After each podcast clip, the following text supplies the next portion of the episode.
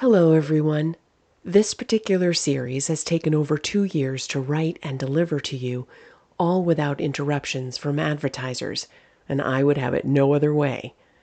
In return, it would mean the world to me if you could take a few minutes to leave a positive review on Apple Podcast. Thank you so much for listening. Hello, and welcome to Time for a Story Scary Stories from a Small Town in Maine.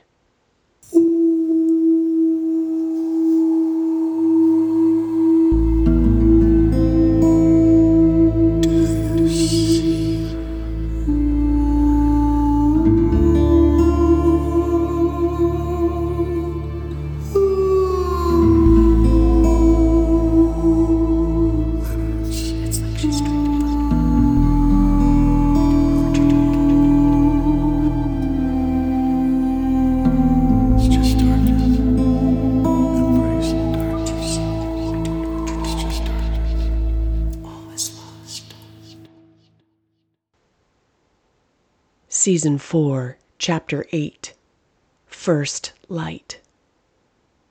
Darkness cannot drive out darkness. Only light can do that.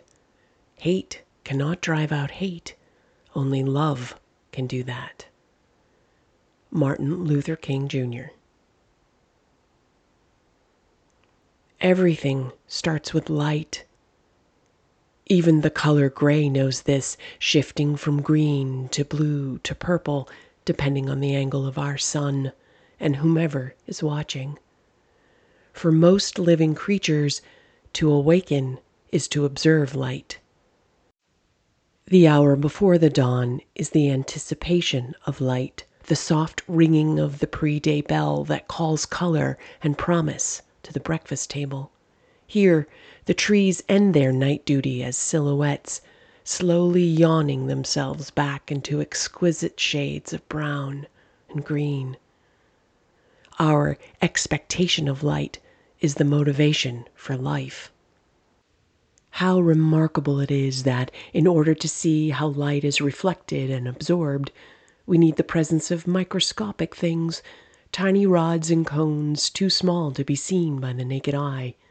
And yet, the comprehension of what is illuminated requires life experience.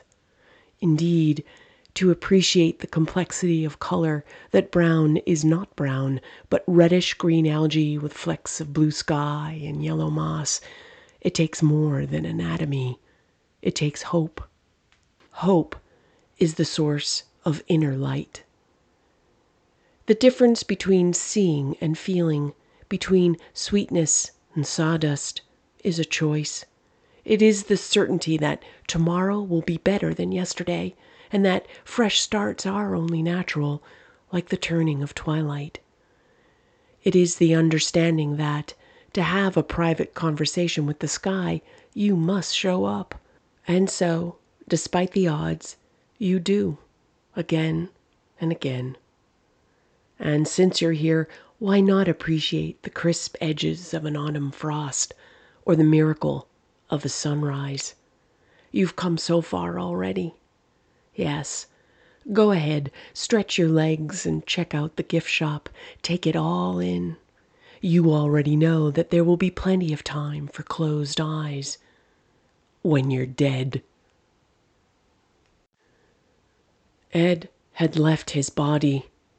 He was letting his limbs do the unthinkable while he floated along the edge of the forest where it was still and he was still himself.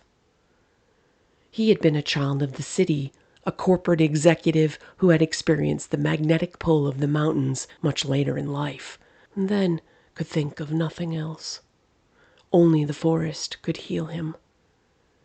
If he was screaming, he could not hear it. His mind was elsewhere. Morning had arrived, doing its best to be useful as it illuminated the chaos of the scene with a raised eyebrow and a tentative beam of muted light. Here, hell had arranged itself in a tie dye pattern, splattering outward with Ed dead center. The man was breathing hard, his pupils big as manhole covers as they worked to protect his brain from what could only come later. To compartmentalize grief, to wrap it in silk and tuck it deep in the far reaches of comprehension, is one way to survive. And survive he must, because Nathan was still outside, and so was Samantha. The room was quiet. Amelia was dead, and so was the thing that had attacked them so viciously. Ed was searching for something to cover his beloved friend with.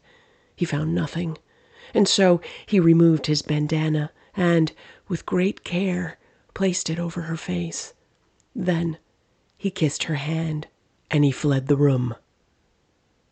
He was moving fast, bouncing off the high piles of hoarded filth and stirring up the sickening odor of rot. His right arm stabbed at the blackness of the narrow path leading him toward the main room. If something was between him and his exit, he wanted his blade to find it first. Keep moving, keep moving. Finally, he could see the outline of the front entrance. He rushed it flinging himself out and onto the front of the ATV that he had parked only steps away. Being outside was bitter relief for a broken man who could not rest. Like the house, the yard was a junk heap, and Ed considered every shady patch of it as his eyes searched for Nathan. If he called out, he might attract something else to his presence, and so he stood silent while his eyes did the work left, right, right, left. He had the house behind him and the yard and the woods before him, and there was no sign of the sheriff. Nathan should have returned by now. Piles of old lawn equipment, rusting cars, heaps of corrugated metal, and a broken down ambulance. He could see it all now. Every inch of the debris spray painted in a strange black writing. The oily evil of the scene and Amelia's passing was too much to handle alone. Amelia is gone, Nathan. But there was no Nathan to unload to, and Ed's body was beginning its inevitable response to the reality of what he had done.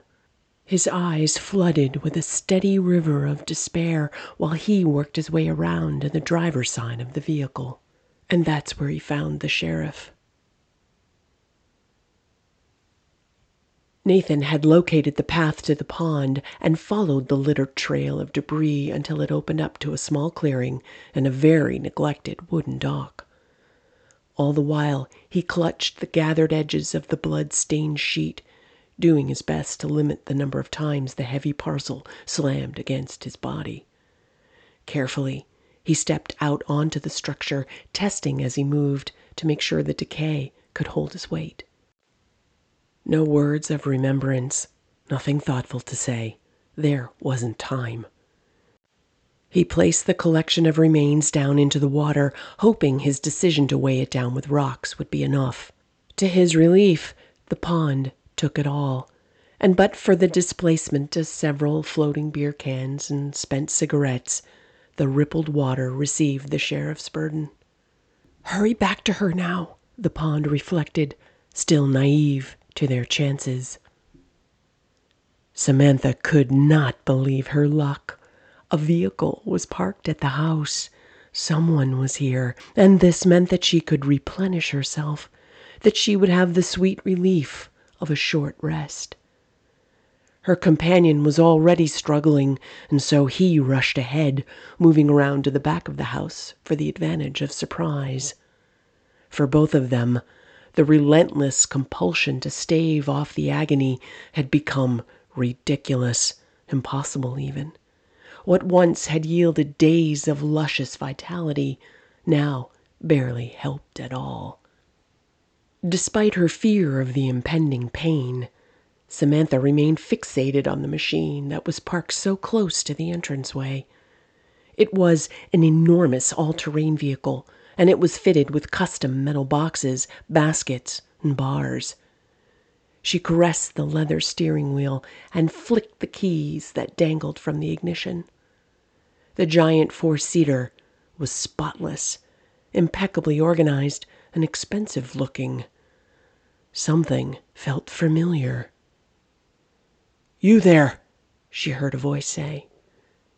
Samantha turned, grinning with gusto, and there, to her delight, stood Nathan Randall.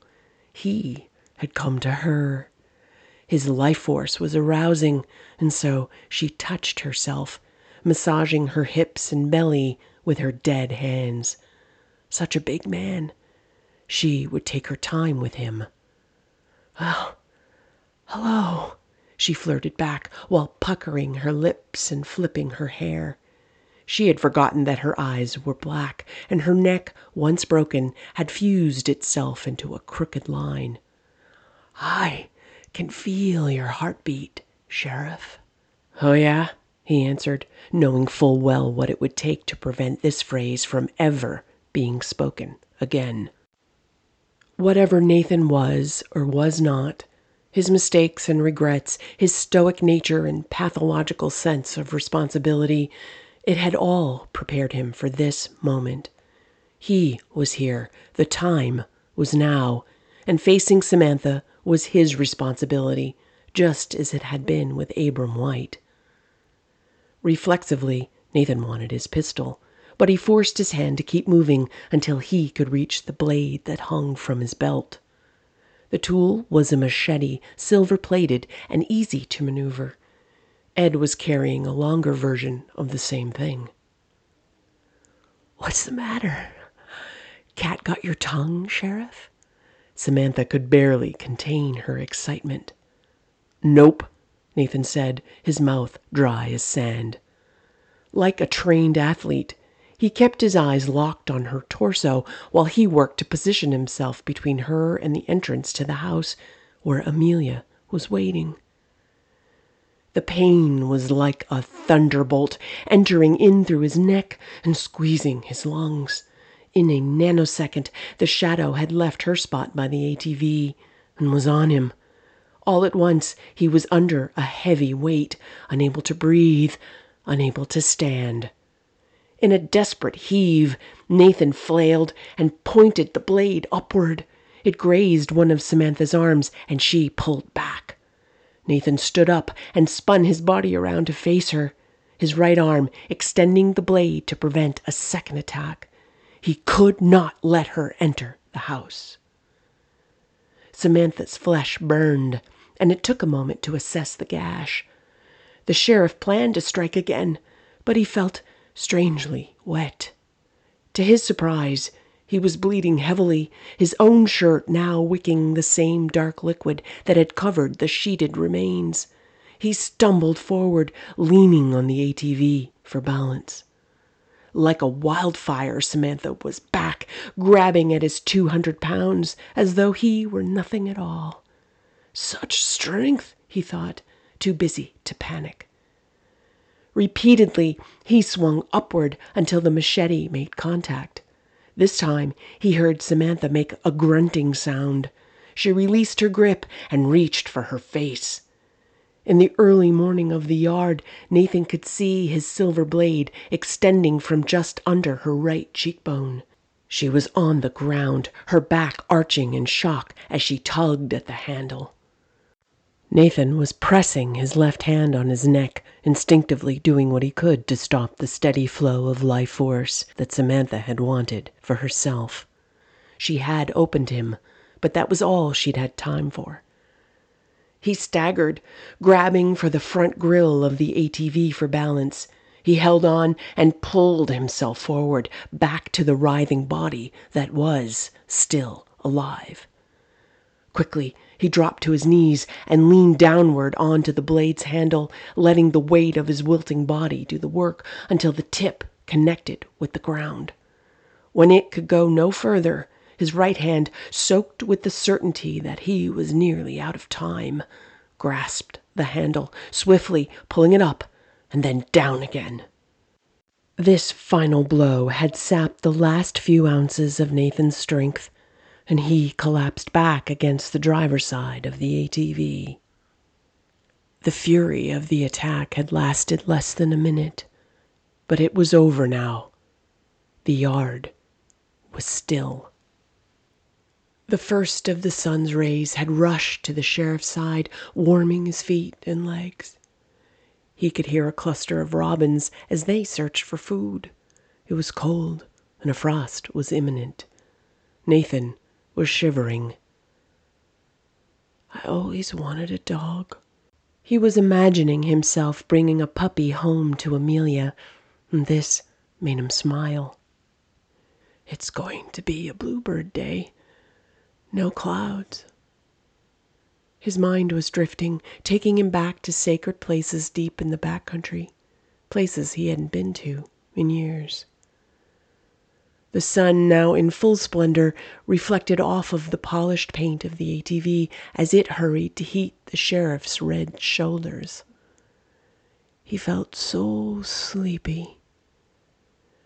Maybe he could close his eyes and rest, just for a minute. Samantha was dead. He had saved Amelia. And that was enough for him. Nathan, the protector, was down and the news was traveling across the water and through the trees. It stirred the leaves and echoed off of the mountains. Even the north wind held its breath so as not to disturb Nathan's passing.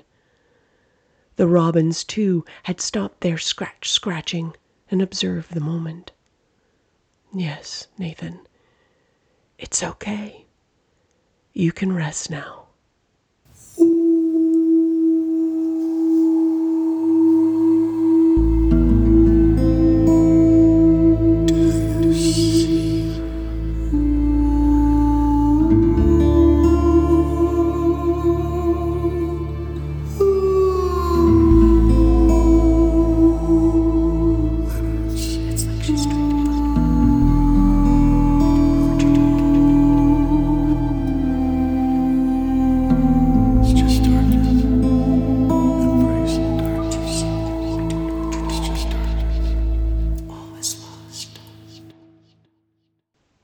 First Light, written and performed by Brigitte Emmons.